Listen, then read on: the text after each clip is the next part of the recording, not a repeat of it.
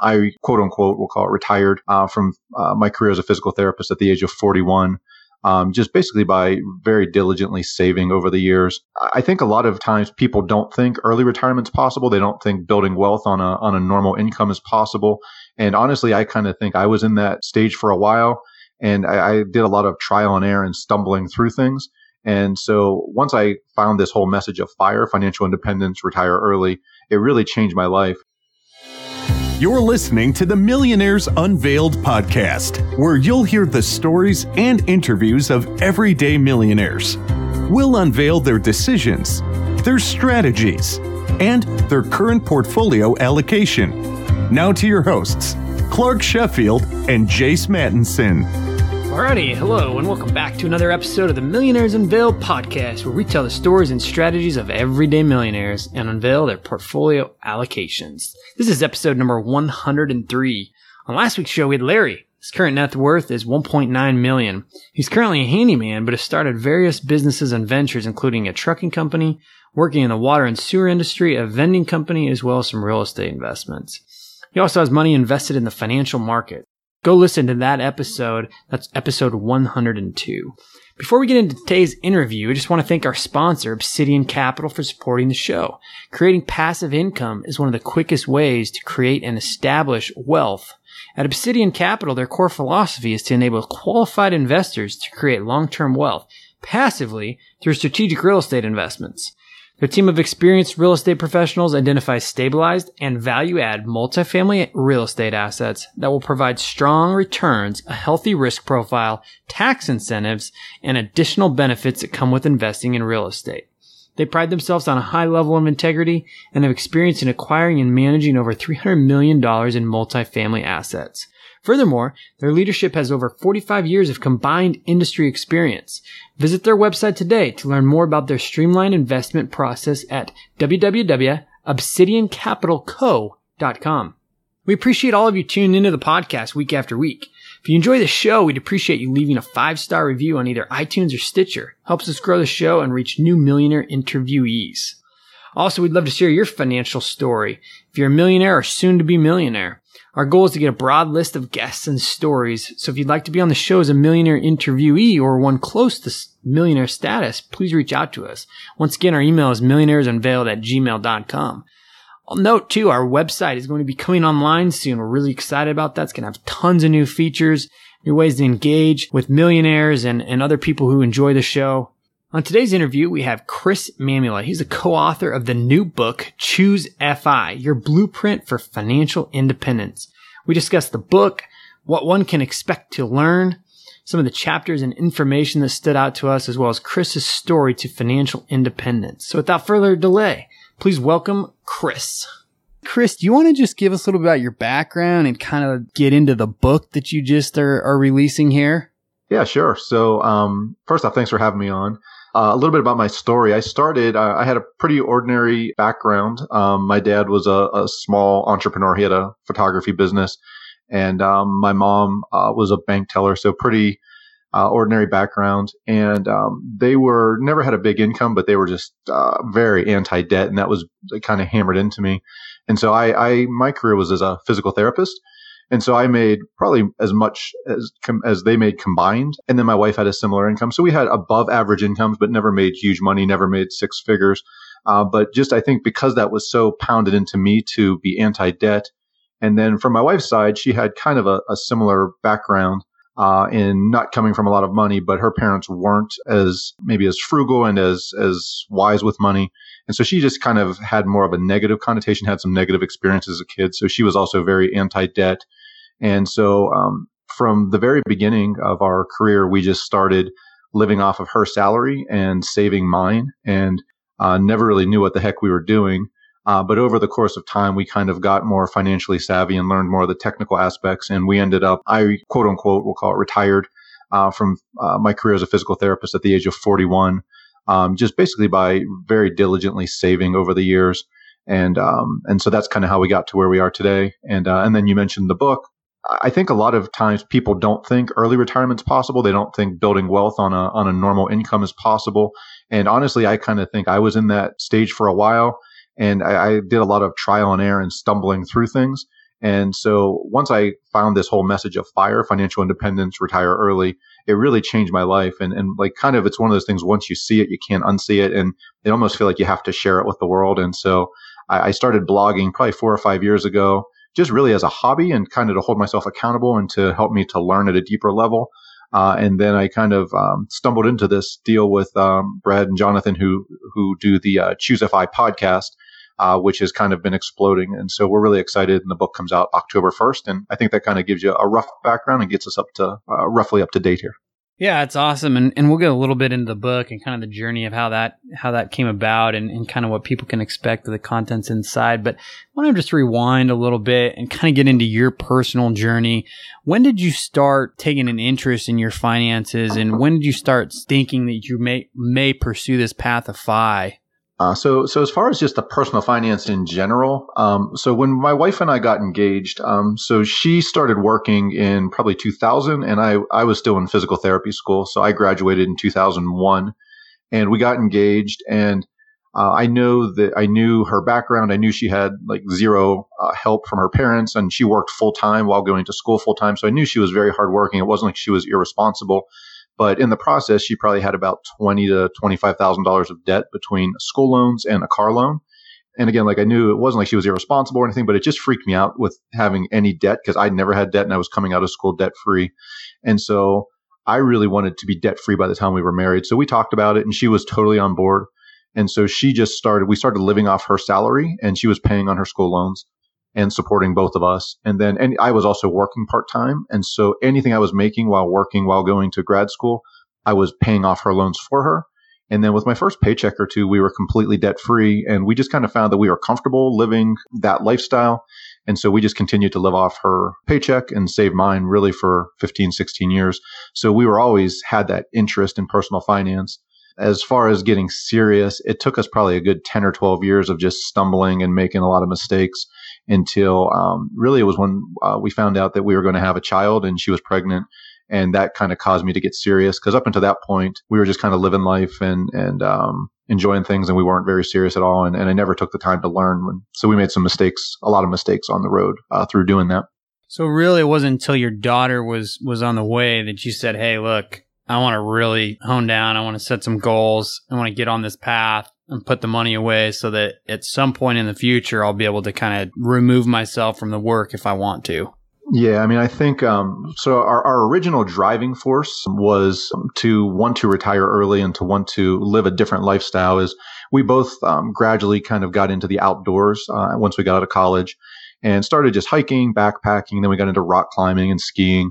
And uh, we kind of like develop that dirtbag mentality or ski bum mentality. And you see all these people that they don't have a lot of money, but by the same token, from our background, we didn't want to live that high risk lifestyle where you're always kind of one accident or one little emergency away from, you know, financial ruin.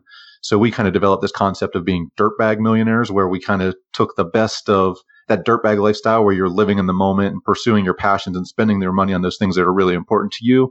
But then by the same token, using our income to save and and to build some financial security into that. And um, so that was kind of about as deep as our planning went. Uh, we didn't have much uh, technical knowledge of investing or planning or anything, but we were just building a nest egg and, and spending our money on the things that were important to us. And when you were building that nest egg, did you try to allocate your money in certain buckets, whether with pre-retirement accounts or taxable accounts or real estate, or what was your kind of mindset trying to to kind of build that nest egg? Honestly, so I would say probably for a full decade, we really had no strategy. Um, so what we just did is once um, we had her debt paid off, my money just started going into a savings account, and we we knew we wanted to buy a house. And so the the first kind of goal was to have a, a big down payment on a house. Once we did that uh, and we got into our house, um, our next thing was kind of paying that house off quickly. And so my first paycheck was paying extra on the mortgage. And then my second paycheck was we started investing with a like a uh, financial advisor that was commission based. And so buying a lot of um, loaded mutual funds, using pretty much all taxable accounts, bypassing tax advantage investing. Uh, like I said, we made a lot of mistakes, just kind of followed really bad advice, but we didn't really know what questions to ask. So we didn't ask any. And, and, and so it was definitely a suboptimal path, but at least we were not, you know, making terrible mistakes like going into debt or uh, not putting our money into things that we're going, we could lose everything. Uh, we were just making a lot of tax planning mistakes, paying way more fees than we realized. And, and those were the mistakes we were making. So uh still came out with a, a pretty substantial net worth after that decade of saving that much money. Yeah. And, and I know you share kind of your, your asset allocation, your portfolio allocation on your website. thirty You're about eighty percent stocks, fifteen percent bonds, and, and five percent cash. And then within the stocks, you're about, what is this, forty-five, fifty-five U S? I think we're like fifty U S, thirty international, and then like fifteen percent in bonds and five percent in cash is kind of how we break it down. And then we also own our house outright. And I've started, since I've left my career, um, the my writing, we've kind of produced some interest. So the book, um, I'm hoping is going to produce some royalties. And then I'm also a partner on the blog, Can I Retire Yet?, where I write regularly. So I've kind of, when I started getting serious about financial independence, kind of the thought process is you're financially independent when your assets are twenty-five times your spending. And so I was, I was really focused on net worth there for a while. But as you start really thinking about stepping away from your career and stepping away from those income sources, you start thinking about how to transfer net worth into income. And I think income is really a bigger piece of the equation. And so, or a bigger focus maybe is a better way to say that. And so like, as you leave your career, I'm, I've started thinking more about what do these translate to into cash, into cash flow and, and cash streams. Uh, because I think you can have a, a million dollar portfolio of real estate, and that might pay you one hundred thousand dollars a year, whereas you might have a million dollar stock portfolio and you can only live off thirty or forty thousand a year. So net worth is helpful to a degree, uh, but I think as you start looking at how to convert that into cash flow, it, uh, it's maybe not the best metric anyway, the best thing to look at. Yeah. So do you own any real estate? Uh, we own our primary residence only, and so no um, income producing real estate at this point. Uh, but when we bought this house, we bought it. We live right on the back of uh, a ski resort, and it has a mother-in-law's like basement suite. And so we bought it primarily because um, our daughter is my my parents' only granddaughter, and and we knew they'd be coming all the time and they'd want a place to stay. Uh, but we also bought it with the idea that it has potential, like as an Airbnb, and and we haven't rented it at all yet. We've just used it for friends and family. Uh, but that was part of our thought process. So that's kind of a backup slash contingency plan um, that we haven't yet used. Gotcha. And then your allocation here, has it been this way for some time, or have you kind of changed it up, and, and do you rebalance it often to keep it, or is this kind of something that's continually changing? Yeah. So when we were originally investing with the advisor, um, we were all in actively managed funds, and we pretty much owned domestic stocks and domestic bonds, but we had like seventeen or eighteen funds, and it was very confusing. So what I did is um, when we took control of our own investments, the first thing we did was took control of our tax advantaged um, investments, because you can sell things in there without tax consequences. And then over time, I gradually sold off in a way that made sense where we weren't getting killed on, on capital gains taxes. I gradually sold off the actively managed funds that were in our taxable accounts. And now our, our strategy is basically just all index funds. And so we had our basic strategy from once we took over control of our investments, probably five or six years ago now. But until we actually got to our current allocation, it took about two or three years of transition to sell off those old investments that we didn't really want anymore. But it also didn't make sense to just dump them all at one time, because we'd have got crushed with a big tax bill. Right. Right. Well, hey, it's, I mean, it's obviously amazing that you retired so early. Are, are there a couple things maybe on, on both sides? One of the sides being something that's been different for you in retirement than you thought it would be, and, and maybe a couple things that have been similar. Is there is there anything that kind of stands out? Um, as far as the thing that's different, I, I really think a lot of time retirement in the, uh, and, and I kind of started the interview I say like retirement in air quotes, uh, but I think retirement as most people think of it is, you know, you're leaving the workforce completely, you're not earning any earned income, and um, that.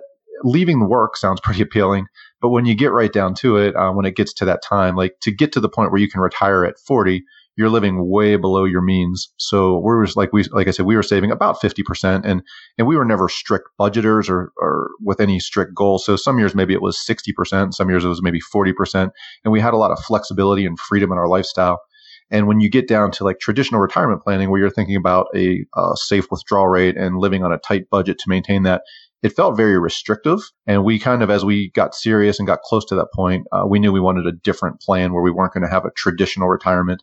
And um, so that's why I started looking for ways to uh, monetize my my writing, which up until the point when I was working, it was always just a hobby.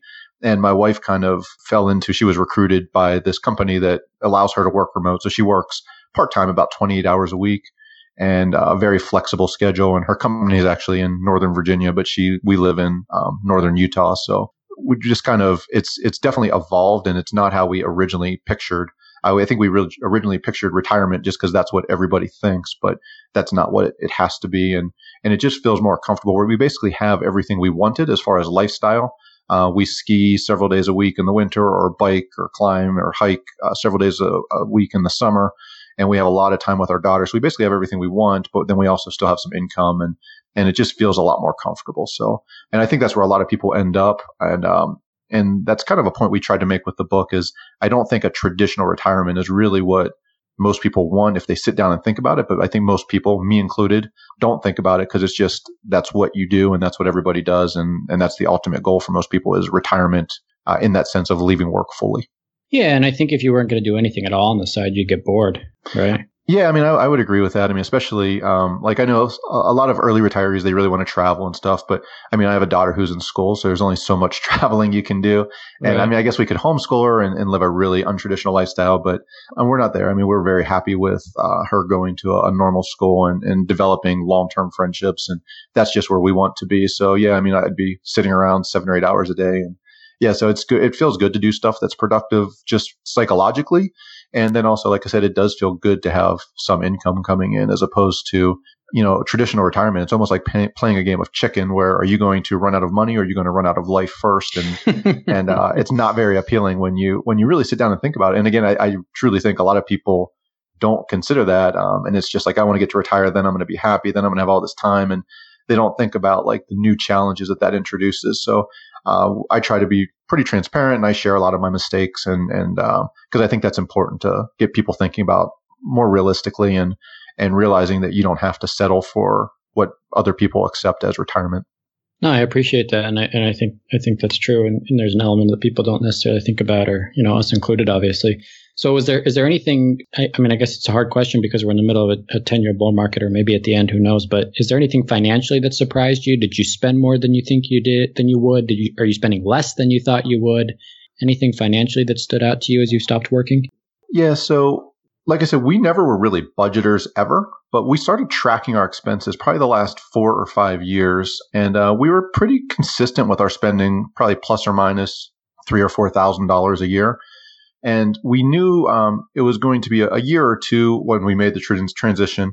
Um, I don't know how much I got into the story as far as the move, but we were living in Western Pennsylvania when we were moving, and then we moved to Utah. In the process, like we knew that we were going to incur some expenses. We were selling a house, we were buying a house, and, and all that. And so we kind of thought, you know, we were giving ourselves a little bit of leeway in there. Um, but the first year, I mean, we came in, we were able to sell our house without a realtor. And so it was about a two hundred fifty thousand dollars house. So that's like a fifteen thousand dollars swing in our favor. And so we ended up um, saving a bit of money that first year and not drawing down our, our assets at all. And then we got into this house, and we really thought it was kind of move-in ready, and we weren't going to spend much money other than just replacing some furniture that we sold. We didn't want to move. And we ended up doing, like this year, a major renovation. So the whole summer, we talked about having this Airbnb. We've been living in the basement. Uh, we knocked out uh, several walls. We got a whole new kitchen, new flooring. So basically, our, our house, if you'd been in it uh, six or eight months ago, it looks completely different. So, and we probably, it probably cost us thirty thousand dollars. So this year, we will definitely spend way more than we anticipated. And um, I think that's how life goes. And and again, like when you get back to that traditional retirement planning, it kind of assumes you're going to spend a, a fairly constant amount adjusted only for inflation. And uh, I don't know too many people that live like that. And especially when you're retiring in your forties or thirties, or even if you're in your fifties, I mean, that kind of boxes you in. And I don't think that's a very appealing way to live, at least not for me. I like to have a lot of options. And, and so that's why we opted for a non-traditional retirement. And we continue to do some work and earn some income and pursue different opportunities as they arise. Chris, was the move part of a, a plan for a little bit of geo-arbitrage, or was it for a different purpose? Uh, no. So the move, so my wife and I, we just like, I, I went back a little bit, and I was saying how we got into the outdoors. And so growing up in Western Pennsylvania, there's there's not uh, much in the way of mountains. And uh, we would always come west several times a year, like pretty much every year. In the winter, we'd do a skiing trip. In the summer, we'd do a climbing trip out here. And then we got into some high altitude mountaineering and stuff. And, and we just always knew we wanted to live around bigger mountains, and uh, where we could pursue those things on a regular basis versus two or three weeks a year on vacation. And so in two thousand twelve, um, my wife uh, had a job offer with a company called Black Diamond, who manufactures like climbing gear and backcountry skiing gear. And they're based right in Salt Lake City. And so we were just going to kind of take a leap. And like I said, we were going to kind of live that that dirtbag millionaire uh, lifestyle and kind of live off her salary. I was going to kind of semi-retire back then. And we were just going to kind of figure things out. And um, we were married in two thousand one, didn't think we could have kids. And so the same week she found out she got this job offer, which was kind of her dream job, Uh, she also found out she was pregnant. So uh, we stayed in Pennsylvania uh, to be close to family. And like I said, that's when I got really serious about figuring out technical uh, aspects of finance that I had no clue about before. Uh, but I, I think in the back of our mind, it was always we wanted to move west. And I, and I think we would have always wondered if we didn't give it a go. And so my daughter started kindergarten last year. And so we decided to just make the move basically timed around that, um, more so than a financial decision or or anything like that. I see. I, I got to ask, you know, with, with people that, that retire earlier, that decide to take income that's not from a, a typical job or a corporation or whatever, what do you do about health insurance? Yeah, so we are uh, extremely lucky in that. And I think this is something that people don't really get a good grasp on. Um, so we look at, and, and the way we describe financial independence in the book is instead of like, that traditional, when you have twenty-five times your expenses, you're financially independent. Uh, we really look at it as a process where you're gaining power as you go. And so um, when this company reached out to my wife a couple years ago, um, they were a startup company. So it was actually kind of risky. I think she was the fifth or sixth employee uh, with them. And um, so she just, we, we were kind of talking about it because she had a stable job back in Pennsylvania, but we talked about this could give us opportunities. So we just said, why, let's just ask for what we want. So she asked for to be able to work part-time and have healthcare benefits and be able to have a flexible schedule because she was working remotely. And um, I kind of figured the worst they could say was no. And we were in a position that we, you know, we had a lot of bargaining power. And when you're in that position, you never know what people are going to say. And so they said yes. So uh, like I said, now she works like twenty-eight hours, but we get full healthcare benefits um, through her employer. So that's how we're negotiating it now. And her employer, it's kind of uh, almost too good to be true job. So I think she'll stick with that for the foreseeable future.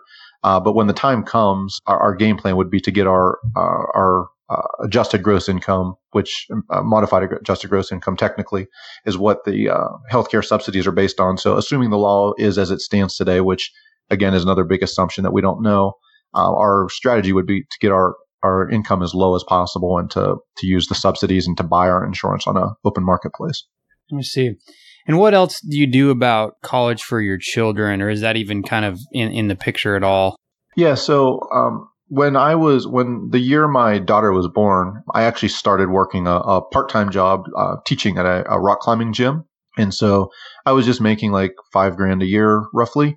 And so, um, and we were already saving a, a high percentage of our income. And so we just kind of determined we were going to put that money aside. So for like six years, um, all that money went towards um, saving for her college. And we just really front loaded. And with only having one child, we're, we kind of have her in a position where we're pretty comfortable that um, we're not going to save anymore. Uh, at least we don't plan to.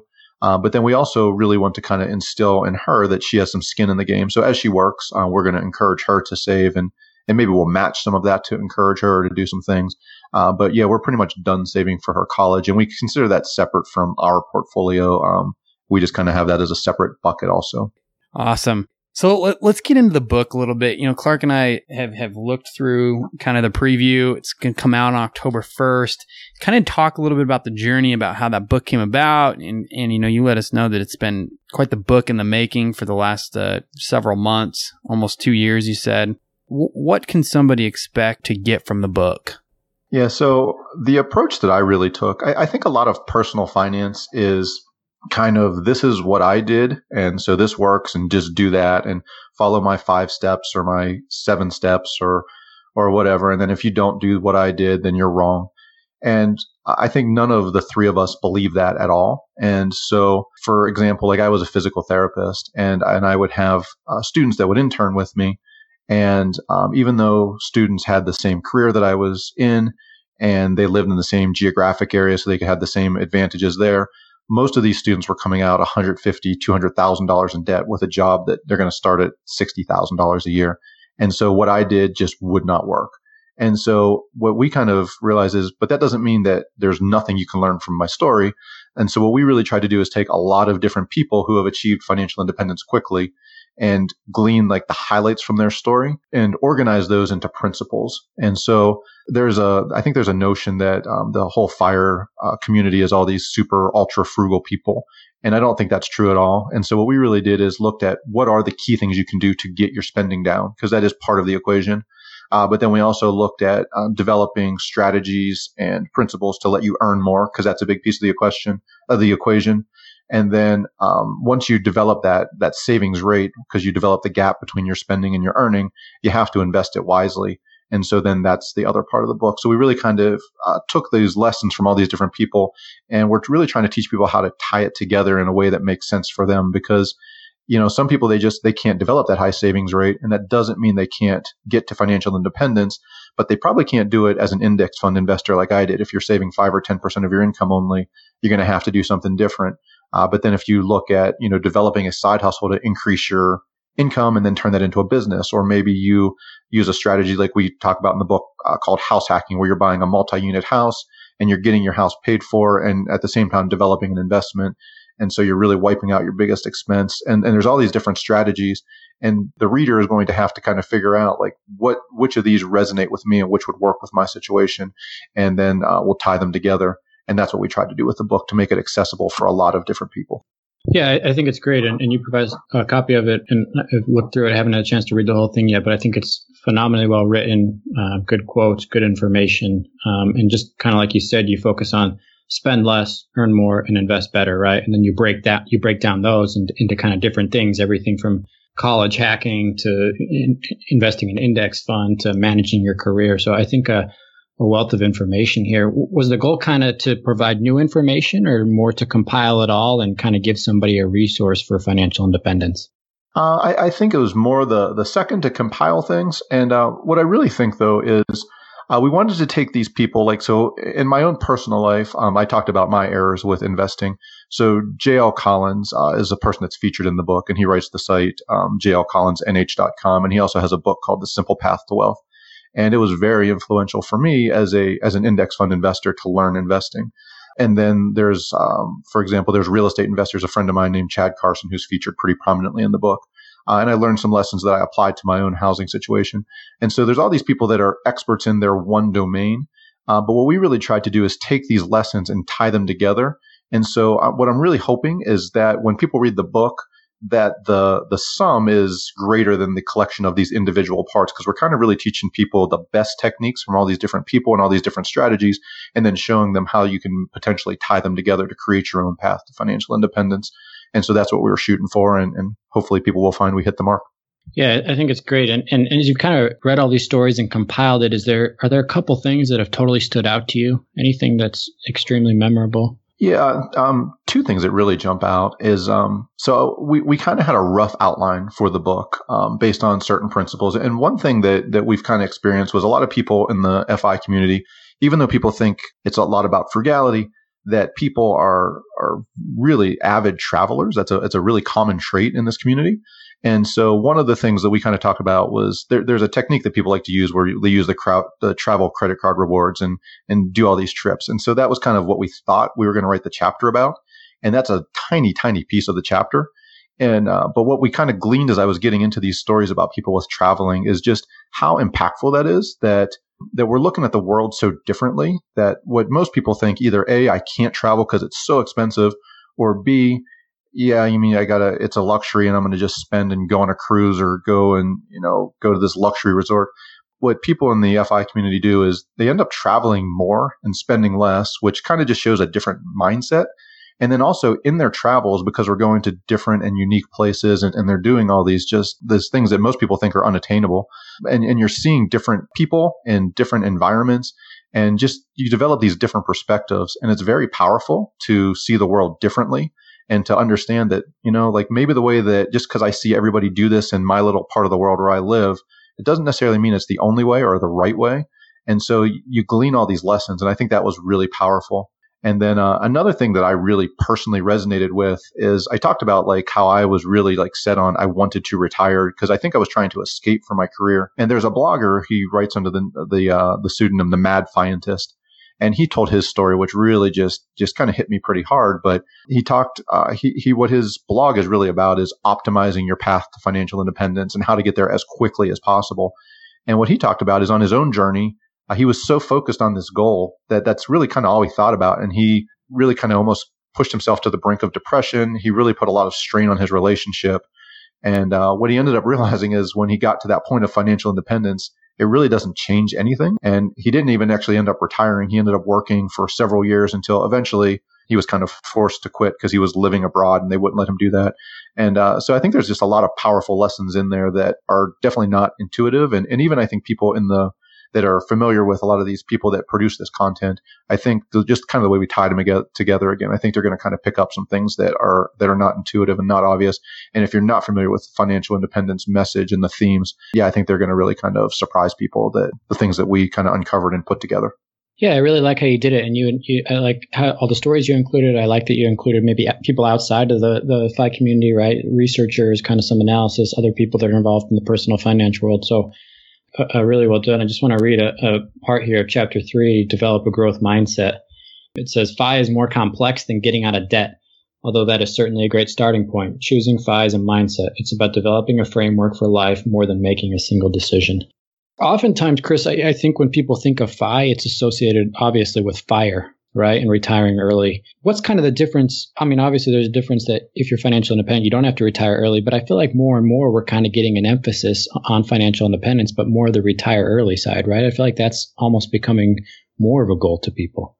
So I think that's maybe the impression because like it's it's become in the mainstream media, you see a fire story almost every day on the internet or on the news, and it just kind of exploded. And it's almost like the current fad. And so I think Um, because, you know, most people think of retirement as, you know, most people have a, a vision of what retirement is, whereas financial indef- independence is more vague and um, it's just not as defined. I think people focus on that retirement part and it kind of makes this polarizing and it turns people off to the message, I think, as much as it turns them on. Right. Uh, but yeah, we really focus on the F I. And, and like I said, really even focusing on these, we, our chapter one, we, we called it the stages of F I. And how your power builds as you go. And I think a really interesting story also and a lesson to take from the book. So when I started listening to the podcast, um, I really resonated with uh, Brad Barrett, who's one of the hosts. And he's just at a very similar position in life and very similar philosophies. And he's a natural saver. And then um, the other host is, is Jonathan. Uh, and he was just digging out of debt. And when he was starting, like he just had so much excitement. And it was almost like, you know, once I get on this, this fire train and then I'm going to change my life and everything's going to be perfect. And I just saw all these mistakes that I had already made. And honestly, I kind of, uh, he kind of turned me off when we first, uh, when I first started listening and when we first started partnering up and I went through the episodes. And it was really interesting though, uh, to see his evolution throughout the course of the year that we were collecting these episodes. And then the next year was we were writing the, the book. Uh, because so Brad and I would be, by that traditional definition, we are financially independent and we're quote unquote retired or whatever. Uh, and Jonathan is clearly not. He's just got out of debt when he started the podcast. Uh, but the interesting thing is he's used these principles. And honestly, Jonathan's life doesn't look a whole heck of a lot different than what Brad in my life looks like uh, right now. Uh, even though if, if you looked at his bank account, it would look a lot less than either of ours. And I think that's, a, again, another key lesson to take away from this is you don't have to be fully financially independent and fully retired. Uh, it's really about as you cut your expenses, you give yourself a lot of freedom and flexibility, and you can start pursuing different things. And so like Brad and I are doing this because it's something we're passionate about. We want to spread this mes- message. And so is Jonathan. And And he's living basically the same lifestyle where he takes a month or two off at a time and he can focus on raising his kids. And he's doing this passion project. And uh, it's kind of the same thing we're doing. And so our lives look a lot alike, even though our financial pictures are not. Yeah, I like that. And I think it, it paints a broader picture, right, of financial independence instead of just fire. And, and for those maybe that want more or aren't interested in retiring early, right, financial independence is obviously still an option and, and a path for them. So yeah. you, you have a couple charts in the book of, of kind of the saving rates and, and years until financial independence and, and some other charts. What what assumptions did you make, or kind of numbers wise, I guess, what, what's maybe an average annual spend for people? Like what what is financial independence for somebody? Obviously, it depends on where you live, right? Your cost of living, how much you spend, how many kids, how much you want to travel. But is there kind of a general number maybe that you guys have come across, or an average? No, I mean, I think it varies a lot, and we talk a lot in the book. Um, so there's different kind of segments of the the whole FIRE population, and, and there's a talk of lean FIRE versus fat FIRE. Um, and lean FIRE just means basically you're trying to get your expenses as low as possible to retire as quickly as possible. And then there's uh, a whole nother spectrum of people who focus on this, what we'll call fat FIRE, where, and I've seen that defined in different ways. Maybe they're spending one hundred thousand dollars, one hundred fifty thousand dollars a year, but everything's kind of relative. So if you're using a traditional, um, you know, paper investments of stocks and bonds, and you're following a four percent rule, then you would need twenty-five times whatever you spend. So if you only spend, you know, forty thousand dollars a year, you would need a million dollars. If you only spend twenty thousand dollars a year, you'd need half a million. But if you're going to spend a half, or if you're going to spend one hundred thousand dollars a year, you'd need two point five million. So it all is just a, a, a factor of your spending. Um, but a lot of the reason we use those charts too is to show that I think everybody just, again, the standard thing, because a lot of people are incentivized to sell traditional investment stocks, bonds, mutual funds, you know, insurance products. But a lot of times, if you can't develop that high savings rate, it's going to take you a long time to get to financial independence.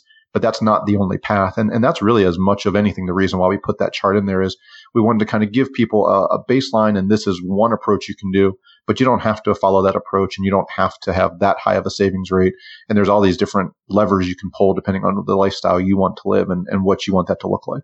Yeah. Well, hey, Chris, we really appreciate you taking the time. I don't want to take any more of, of yours. Um, again, you know, we've had a chance to look at the book. I think it's phenomenally well written, really good. Obviously, haven't read the whole thing yet, but but working on it. It's just over three hundred pages, broken out to about fifteen chapters. Remind us again where we can get the book, when it launches, and, and anything else regarding that you'd like to point out. Yeah, so the, the book is called Choose F I, uh, Your Blueprint to Financial Independence, and you can find it at choosefi.com slash book. And the book will be, uh, it's available for pre-order uh, today, and it officially goes on sale October first, and you'll be able to buy it at, you know, Amazon or Barnes and Noble or anywhere that you buy books. Um, it'll be, it'll be available everywhere. Awesome. Awesome, Chris. Well, congrats again on writing it and on your success and financial journey. And, and thanks so much for taking the time and coming on the show today. Thanks for having me. It's been a lot of fun. Thanks, Chris. Thank you. Thanks for listening to the Millionaires Unveiled podcast with Clark Sheffield and Jace Mattinson. For more stories, investment opportunities, and information, check out our website at millionaires unveiled dot com. See you next time when you'll hear from another everyday millionaire.